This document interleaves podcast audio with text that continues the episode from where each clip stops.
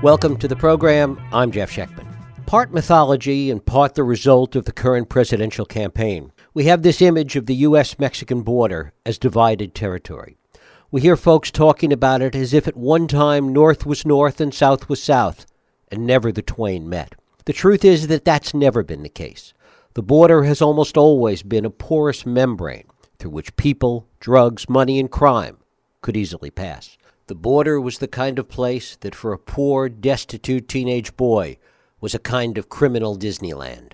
We're going to talk about this today with my guest, Dan Slater. He's a former reporter for the Wall Street Journal. He's written for the New York Times, the New Yorker, the Washington Post, and the Boston Globe. He's a graduate of Colgate University and Brooklyn Law School, and he's the author of the new book, Wolf Boys Two American Teenagers in Mexico's Most Dangerous Drug Cartel. Dan Slater, thanks so much for joining us.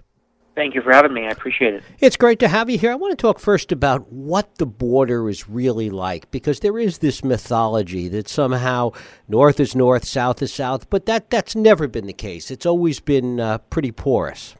That's absolutely right. Uh, there is a sort of myth in American history that there's been some kind of golden era where we've had a secure border, and, and you see politicians play on that notion all the time, especially if they're trying to beat out an incumbent.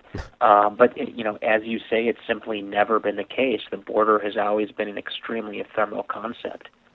And it's also very Wild West like in terms of, of what goes on there and the movement of, of crime and drugs and money going back and forth. Absolutely. I mean, um, you know, the city on the border where Wolf Boys is set, which is Laredo, Texas, um, as you say, I thought I thought it was a great way to put it. A sort, you know, a criminal Disneyland, um, you know, filtered through Stephen King, perhaps, or something. Um, it, it, it, it, it is it is a wild west, uh, especially in Laredo. Uh, the boys that I write about in the book would pass back and forth across that border constantly, um, uh, from the moment they could walk and uh, so there there has never been security there, and I think the story told in Wolf Boys really shows that. And one of the points that, that you make is that all if there were an effort to make a tighter border or a wall or what have you, that that really would make very little difference at the end of the day. Well, yeah, I mean, not not uh, not only would it make very little difference at the end of the day, it could possibly um, uh, raise the amount of smuggling because what happens when you up interdiction efforts, whether that means doubling the amount of law enforcement at the border or whether that means throwing up a gigantic theoretical wall, uh, what you do is you make smuggling of all sorts uh, more risky. And when you make smuggling more risky, you make the prices of those black market goods go up. And when the prices of those goods go up, there are more people who are willing to take the risk in order to make the money. And talk about how people, young boys like Gabriel Cardona, see this as, as they grow up and see what's going on at the border. Talk about it from their point of view. Well, from the point of view of the boys in the book, uh, they're growing up in Laredo, which is one of the most marginalized cities in America. It's uh, it's 98% Hispanic. It is on the border.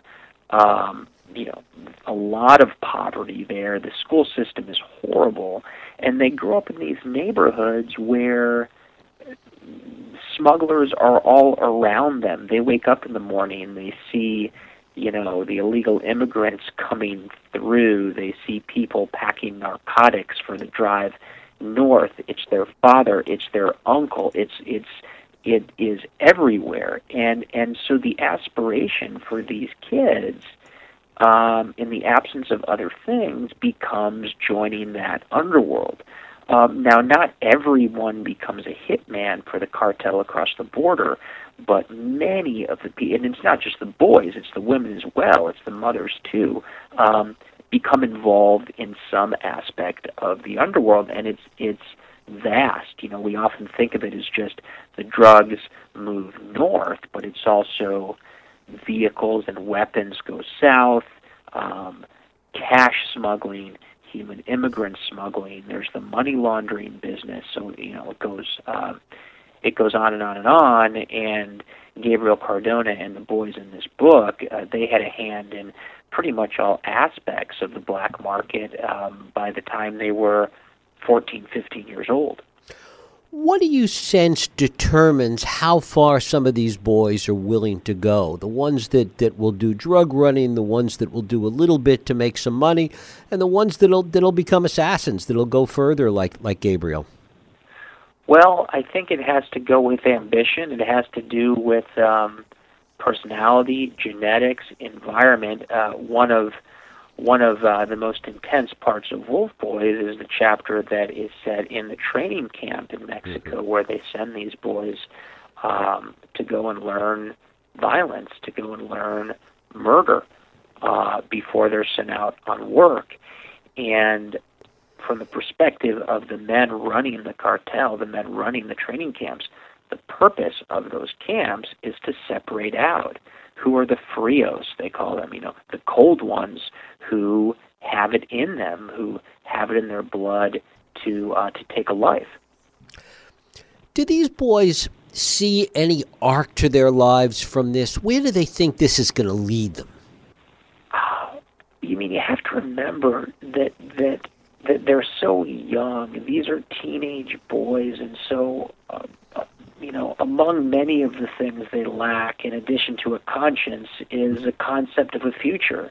Uh, when you're a teenage boy, you're used to there being very little consequence in life. You fall down, you bounce back up.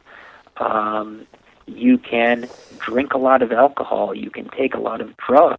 You can pop up in the morning as if nothing happened. So there's that physical resilience.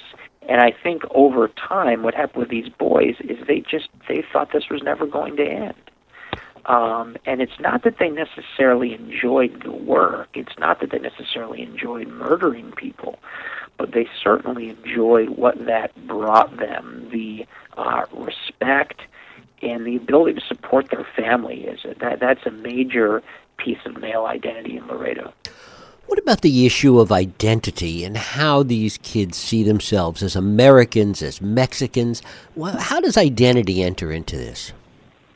Well, I think there is a lot of conflict there. Um, you know, they they don't uh, they don't identify really with American values, with American politics, because Laredo is a city, it's one of many cities along the border and elsewhere in America that simply are not brought into the fold.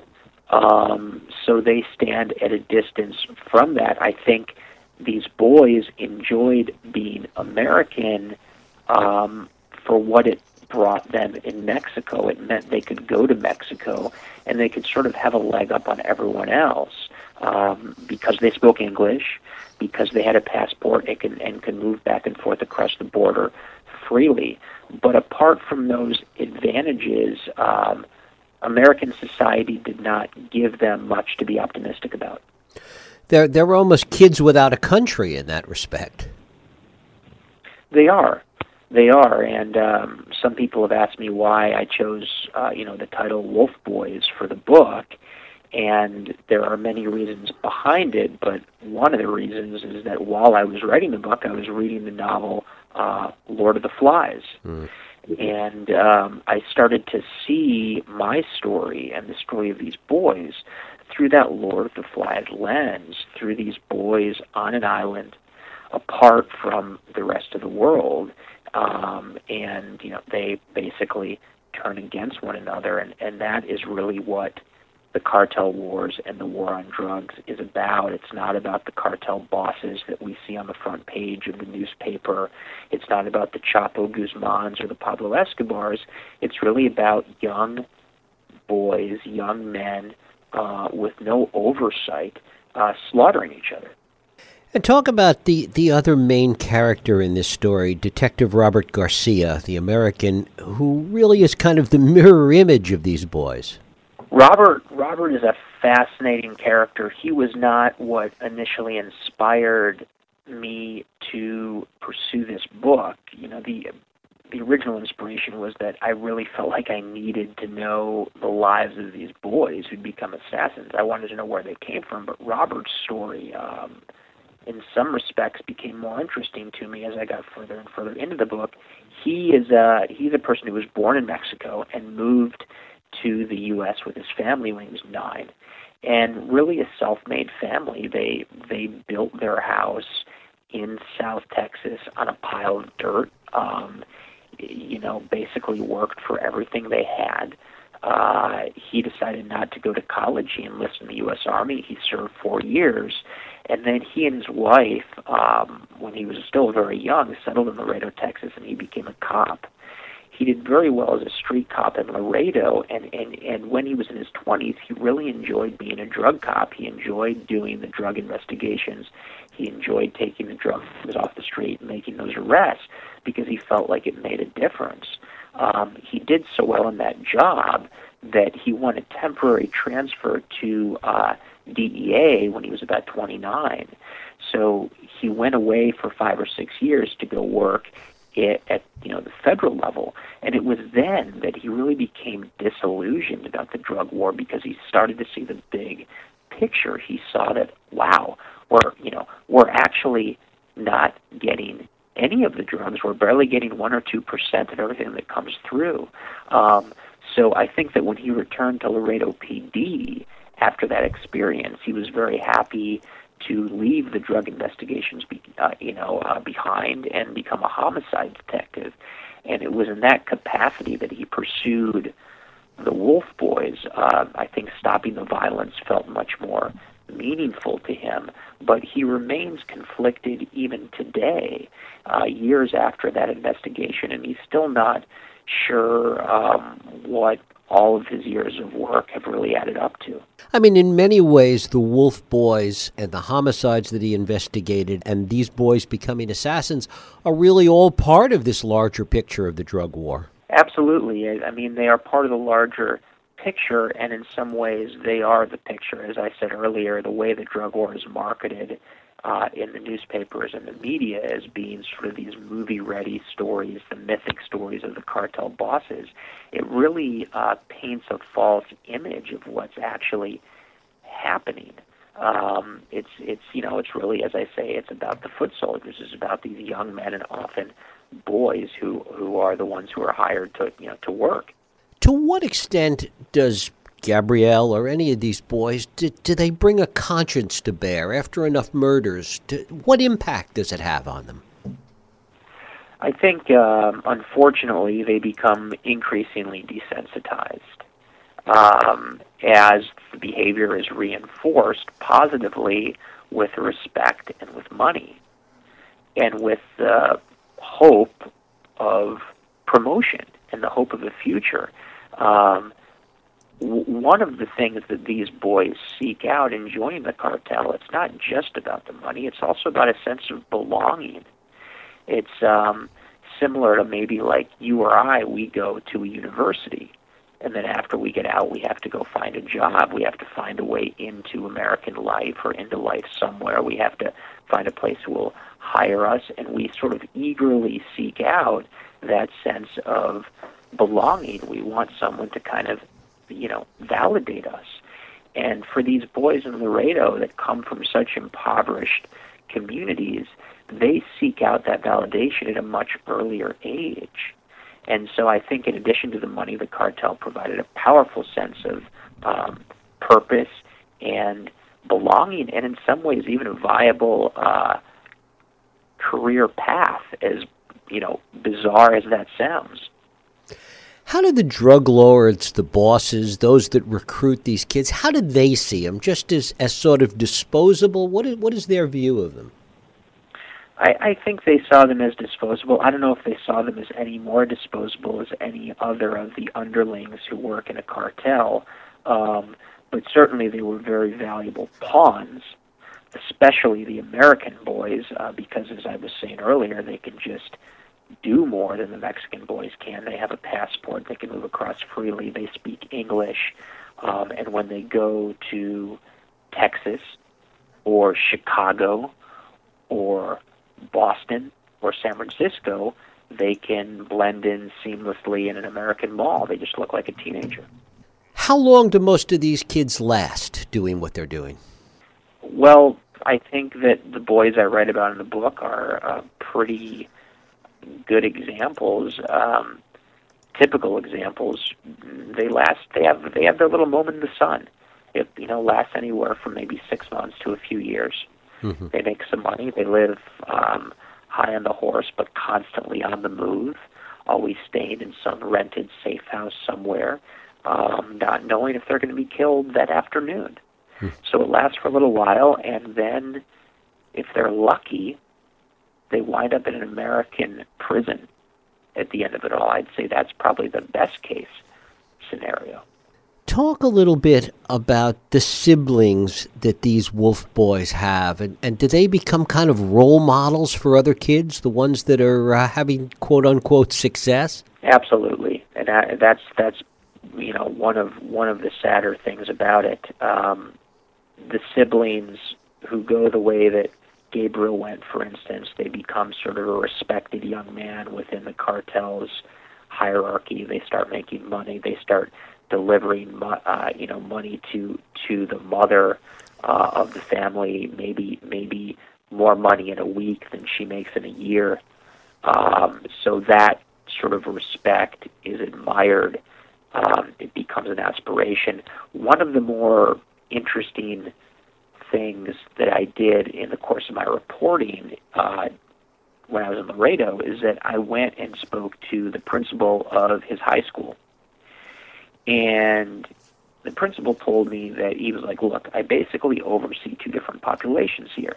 I oversee the population of people who will go into the drug business, and I oversee the population of people who will pursue them um, as a cop or a federal agent and and so I mean that's that's the principal of your local high school. That's that's the person who's supposed to be very optimistic mm. about the future for these kids. But but that is just the reality in Laredo. It's it's the reality in a lot of border uh, cities, both in the U.S. and in Mexico, obviously. It's also the realities of the families who, even once they know what's going on and what these kids are doing, they're not uh, reluctant to take the money. No, I think uh, of all the conflicted characters in this story, I think that Gabriel's mother uh, was one of the most conflicted. I mean, look, you, you know, you obviously don't approve of your son being a hitman, but at the same time, um, when life is as hard as it is down there, when you're a single mother, when you're raising four boys, um, you know, you're trying to do it all on your own. You're making maybe $20,000 a year, let's say, when your son brings you $10,000 um, in a single week, you may know where that money comes from. You may suspect. You may not ask any questions because you don't want to know too much. Um, and and and you you know you may even yell at him a little bit. You may uh, sort of you know beseech him to get out of the business, to go get a job. But at the same time, even as you're throwing up your hands, um, you don't turn the money down. That's just not something that happens. It's something we see in the movies. but um, you know, people need to survive, and I think as much as anything, the culture of Laredo, at least in these neighborhoods where the boys I'm writing about are from, the culture is one of survivalism. To what extent is the public corruption that we hear about a contributor to all of this? The public corruption is huge. Um, we think of corruption in the drug wars and the cartel wars as a as an exclusively Mexican phenomenon. But one of the aspects we don't appreciate is just how valuable the drug war is here in the U.S. Uh, so many entities, and it's not just law enforcement. And we often hear about, you know, how um, you know valuable the drug war is to law enforcement because it provides a lot of law enforcement jobs, and that of course is true. But it's so many other industries are supported by this war. It's it's the lawyers, the defense attorneys, the prosecutors, judges, people who work in the courts. Um, in Laredo, it's people who own the warehouses where the government stores, you know, the contraband that that it seizes, and it it, it just goes on and on and on. Um, so, I, you know, I don't think you'd call that corruption because it's technically legitimate. It's a source of income um, that kind of springs from the war on drugs. Um, but you know the war the the war on drugs is a self-financing war, and and and, and when you have a self-financing war, you're not going to have too many people in Washington who are eager to give that up. Of course, beyond the, the war on drugs itself, the, talk about the wars between the competing cartels, the competing drug interests in Mexico. Well, those wars are as internecine as it gets and endless. Uh, we think of it as uh, exclusively a, a, war between these big organizations. We hear the name, you know, we hear, we hear, we hear uh, names like the Sinaloa cartel, the Gulf cartel, the Zetas, um, which is the cartel that these boys worked for.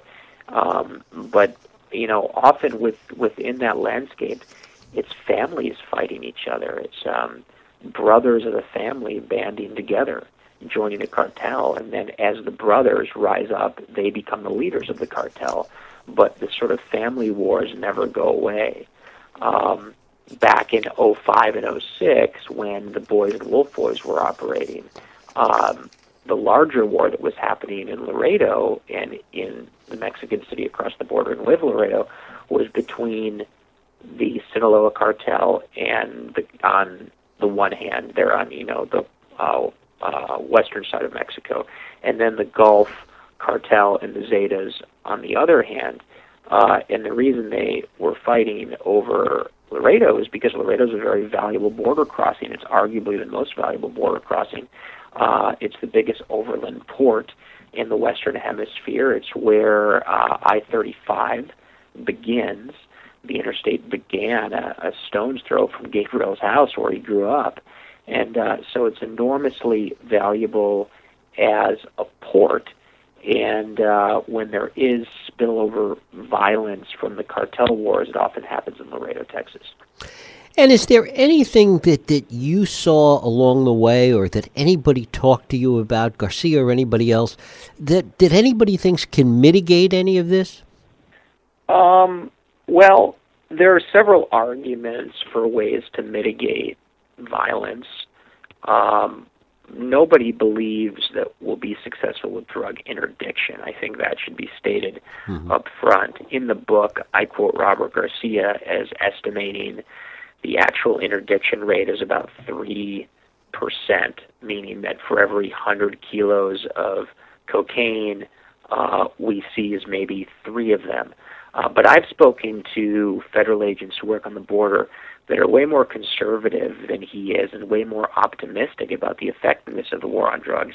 And I've heard from people like that that, that, that they think the interdiction rate is less than 1%. They'd be surprised if it was even 1%. So nobody believes that we're winning that war.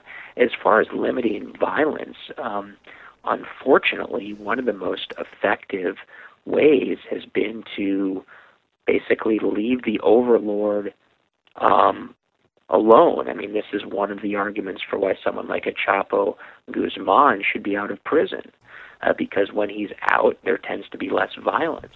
Um, there was not as much violence in the 80s because there was a management structure. Hmm. and so when you take out the head of a cartel, uh, which has been the American law enforcement strategy for a long time now, what you do is you create a power vacuum. And it's often in those moments that we see the most violence in Mexico. Dan Slater, the book is Wolf Boys Two American Teenagers in Mexico's Most Dangerous Drug Cartel. Dan, I thank you so much for spending time with us. Thanks a lot, Jeff. It was a pleasure to be on your show. Thank you.